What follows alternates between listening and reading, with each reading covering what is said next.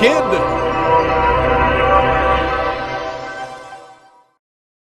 Chris, are you ready? Sammy, I'm here. Let's play ball. So you come from a baseball family. Many people have seen your dad on MLB Network or heard his name as a GM of an MLB organization. You played professionally as a catcher. Now your brother is quite a prospect.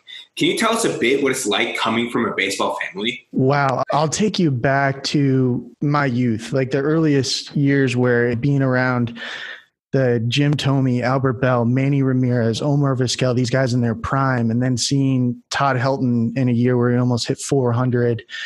Before uh, I even really knew what was happening around me, you're exposed to these potential like Hall of Fame players in an environment with, for me, no prior knowledge to like what it means to be great at something and you're six, seven, eight years old, and you're seeing the way these guys compete, the way they work, and that the best players were actually the ones that had the highest level of intensity, focus. They were having fun.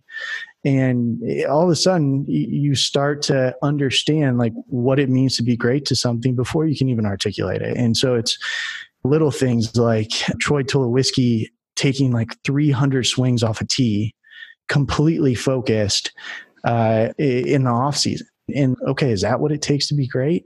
And then you start to see these patterns, patterns of players that they just didn't wake up and be great. They took advantage of every moment they had to push their game just a little bit farther forward and then you wake up and you're 13 or 14 years old and you you see an opportunity me as a player to actually be good at this and uh, there was only one way for me to do it and it was to mimic those habits those skills that obsession with i'm not going to be good unless i put in the effort that i watched those guys do. And so like growing up in it it wasn't so much that like on every day someone gave me great tips about my swing or taught me how to have a two strike approach. It wasn't like the information the knowledge it was just the behavior on what it meant to be good at something. And that's really where, if you're in any industry, but baseball specifically, it's hard to be good and it's hard to be the best. And at the end of the day, if you work and take every moment and, and try to do something to become better, you've got a shot. And that is something that I, I, look back on all the years of just growing up around the game and it, it just prepared me for even now. Like you're your dna tells you that if there's something else i can be good at i'm going to learn quickly. I'm going to do everything i can to become great at this and then it should translate. The process matters. And it also gave me a chance to you look at my brother's turned into a really good player and so proud because he too has done like all these little things. The way if we're I, we don't have a cage at our house. So we creatively had to find a way to get swings in and when we play these wiffle ball games and they were so competitive and so fun. But i know it made him better and doing that from a young age up it's never it never has to be a perfect situation for someone to be good at baseball you got a tennis ball and a racket you can get better at infield. If you've got a wiffle ball and a broomstick, you can get better. And I think that should apply to just to everybody out there. The tools of this trade, things like win reality, certainly can take your game to another level, but it doesn't have to be a crutch. So you obviously have an obsession with helping hitters see the baseball better. From Eon Sports to now releasing Win Reality on the Oculus Quest, can you walk us through why you focused on solving this need and how you got to where you were today? I'd say one thing about being a hitter, and that could be almost like universally attested to, is that the more that you're inside the batter's box, the better you can become. Practicing off a machine, off a tee, hitting in the cage, you can get better. Like you can do it, but there's nothing like facing a pitcher. And that holds true up to the highest level. The more you can compete against someone with a true delivery, the rhythm, the timing, the way the ball comes out of the hand, the different pitch shapes, trajectories, the emotion of how a pitcher's setting you up and then trying to put you away, things that just can't be taught overnight and they can't be taught through methods of the mechanics of the swing and the actual like physical biomechanics of what it means to hit. A lot of it's emotion, a lot of it's competing, and you really aren't competing until there's a guy on the mound and you need to win that battle. And so where win reality and and what even on the earliest stages was eon sports came into play is that how can we duplicate that? Because there's really no argument that if if you can face a pitcher more often you can improve. And so that in a lot of ways has molded into different forms of specifically whether it's like uh, visual processing, cognitive processing improvement, or different facets of what it means to be better at pitch recognition. There are a number of different components that it, it hits on, but ultimately, when you're competing against a pitcher and doing it more often, you're going to improve as a hitter. And, and that has been, I would say, in a lot of ways, an obsession with fundamentally improving this part of your game can take a player that never had a shot to play on his high school team and turn him into a really good varsity player that may have a chance then to go play division one and then you have an opportunity and who knows you could be drafted in later rounds and get a chance to play at a higher level someday. It's never too late to give a kid a shot at continuing to play and that hope is real. And Win Reality and the product that we've created here uh, is putting the tools in the hands of all the kids out there that want to have a shot someday to, to play at a higher level. So a lot of people seem to be against all this te- technology infiltrating the game today. How would you explain to them the need for win reality? There are a few different types of technologies out there some of it is really data driven and can be understood to be a little bit of like information overload. The paralysis by analysis that has improved like even the past year the way that technology has been simplified has helped larger downstream call it amateur players eh, begin to understand where uh, data and technology is valuable but where win reality is in a different category is that our technology enables experiences. So while there is a big data component, real time feedback, more than anything is what we do is we create this virtual world and bring that to your living room. And in that world, we can create emotion. This is tech you can feel, and we can put you in a situation that realistically recreates the emotion that you feel in the game. Like when was the last time you face a low three quarters left hand pitcher with a 87 mile an hour slider? You may not face that for two years, but in Win Reality, it's on demand. So you don't have to be a new school data junkie to understand the value of what our technology can do. It's as old school as it gets. You're seeing pitches, you're facing pitchers, and you're competing. And that's where I think we have been able to find a conversation that crosses the spectrum for every type of coach that's out there. And uh, to be honest, I think a lot of technologies are, are in baseball specifically are getting better quickly at providing data and value that can be consumed by people at all spectrums of the market, amateur up through professional. So, can you share some of these success stories you have with people or teams that have been using it for a while? Obviously, there's been a lot of success stories at uh, the major league level, but what I'm not the one to talk about those without confidentiality agreements being broken. But if you look at one of our first college programs, it was Vanderbilt in last year's College World Series. Vanderbilt's been known to not only there's like a standard of excellence there in that excellence and discipline that when they adopt something, there's a lot of thought and intent behind how that implementation will happen. And it was so good for us because it wasn't we ship them technology and then you flip on a switch and hope that there's good results. It was that there was uh, testing, iteration, different types of players doing different types of training in VR, and it gave both their program and us a great indication of when reality is implemented with intent what the results could look like. Before their College World Series games, they were facing all the Michigan pitchers, but more than anything, leading up to that moment, each player had a plan. And that plan consisted of certain grouping of players that was going to spend five days a week starting in, you know, the preseason facing high velocity right hand pitchers throwing fastballs up in the zone and then using tunneling curveballs off of that. Then they had another grouping of players that was going to see that were going to see uh, sinker and changeup combos away. And, and, however that really unfolded, there was intent, and then the results certainly indicated that what they were doing to train plate discipline, to train an approach in the batter's box, could be reinforced with win reality. So that's one success story that has continued. And there's been a pretty much in every part of our customer base, stories emerge all the time. I, I, was talking to one of our users, a big league player, and I hope he's okay with me saying this, but Steven Souza, and we had this incredible conversation about how he had gone through a number of swing changes over the last year and a half, two years. But the feedback that he was getting in our quick recognition challenge was so consistent that he was making his decisions about six to eight feet too late that he may never have needed to make a swing change. If he moved his decision making up, that it could have put him in a position where he was getting better information about where he could improve as a hitter.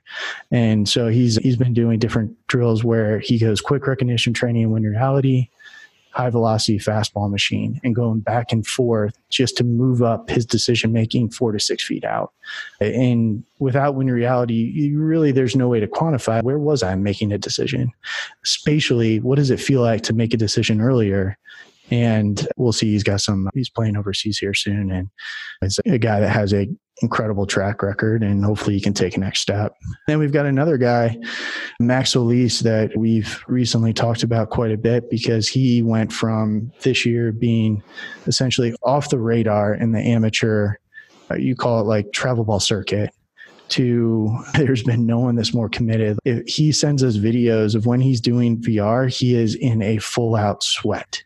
He is practicing with so much focus and intent that he's in every way, you would think it's this uh, ninth inning of a World Series game with runners in scoring position, and it's him at the box, and that that's translated into him now becoming uh, a top 100 player in the upcoming draft class, uh, a scholarship to a premier program in University of Arkansas, and it really gets back to he didn't miss a day of training he has been religious and completely convicted on getting better at his craft. And we couldn't be happier for him. So there are several different modes of training in reality. Starting with your personal favorite, can you tell us about each mode and why we need them?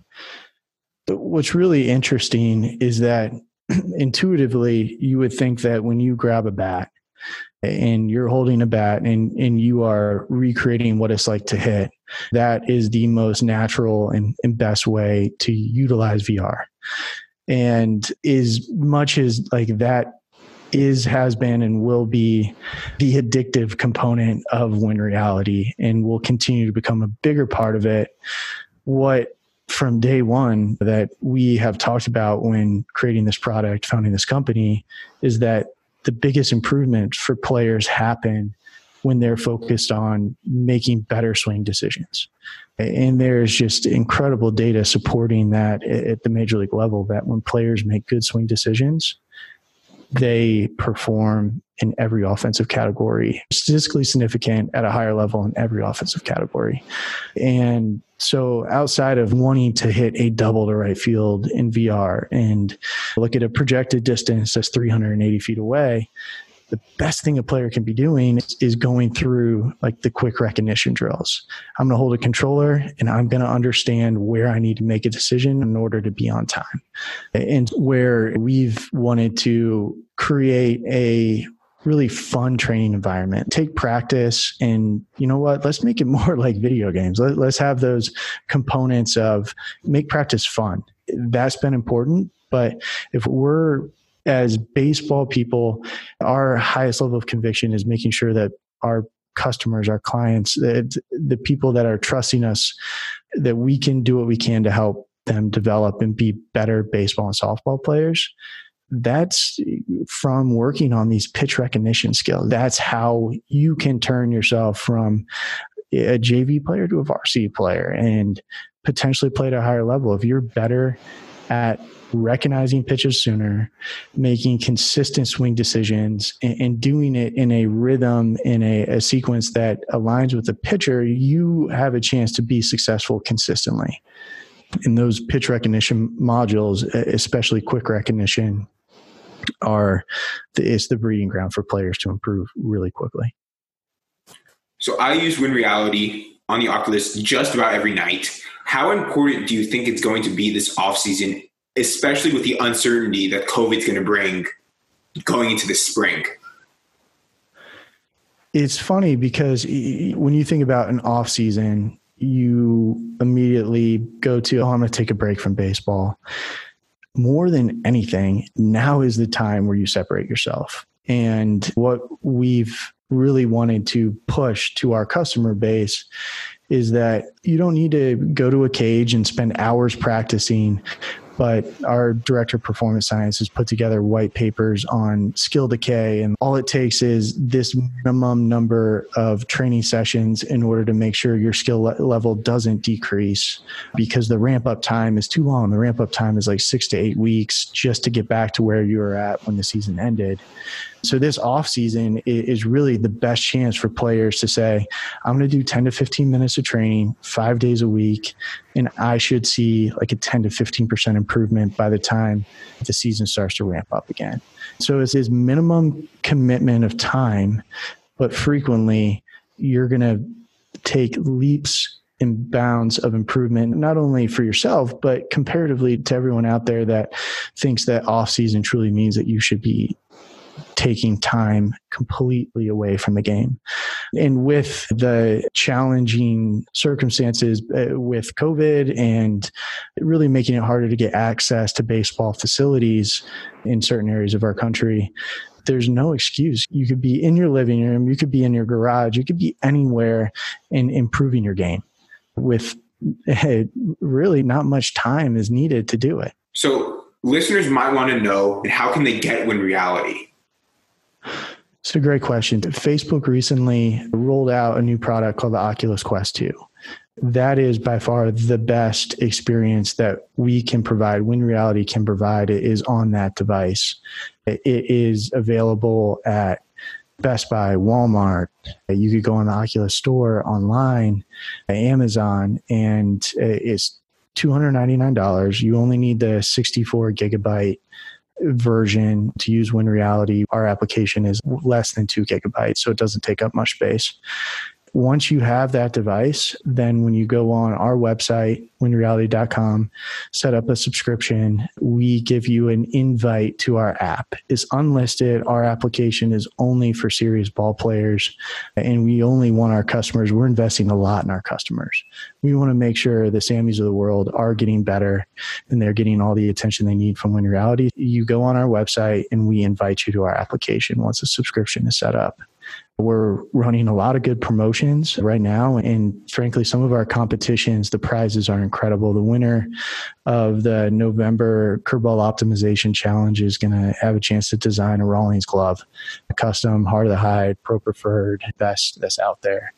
Uh, more coming in December too. That should be pretty fun for our users, our the Win founders that are out there. So we do have a big announcement coming sometime next week. Follow us on social and, and keep your ears perked for what we have coming. It's going to be pretty exciting. We just rolled out softball uh, a couple weeks ago, and and this new one is I think gonna is what everyone's been asking for a long time. So I don't want to let the cat out of the bag yet, but if you're thinking, do they have X? We're about to tell you that we do. Can you share with us a lesson that your dad taught you that still applies to baseball and your business today? Oh, the the many lessons. Dan is, of course, is, is my mentor and probably uh, my best friend.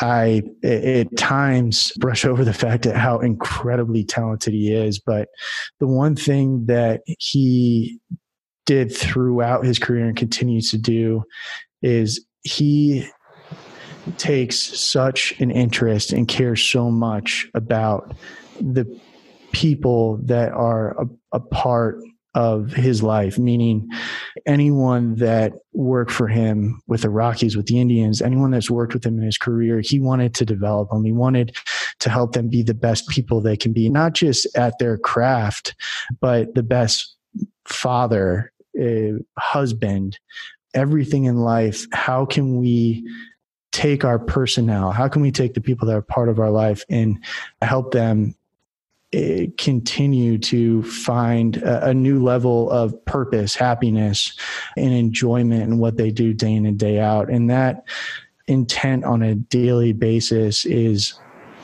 something that really, I think, made him so beloved and, and also led to such a incredible culture and a, a career that he had that was just marked by years of successes in ways that weren't measurable by wins and losses from a major league team. And in reality, I, I'd like to say that we've the people that are a part of this here can then take that energy, the enthusiasm, and the belief in what we do and pass that on to our customers. I don't know how many tech companies there are out there that have performance analysts texting our, our users at all hours of the night, looking at their statistics and their assessment and thinking critically about how we can help them we truly care about this market. We're not cold, we're not removed, we're not what you think of with technology. We are a part of the development.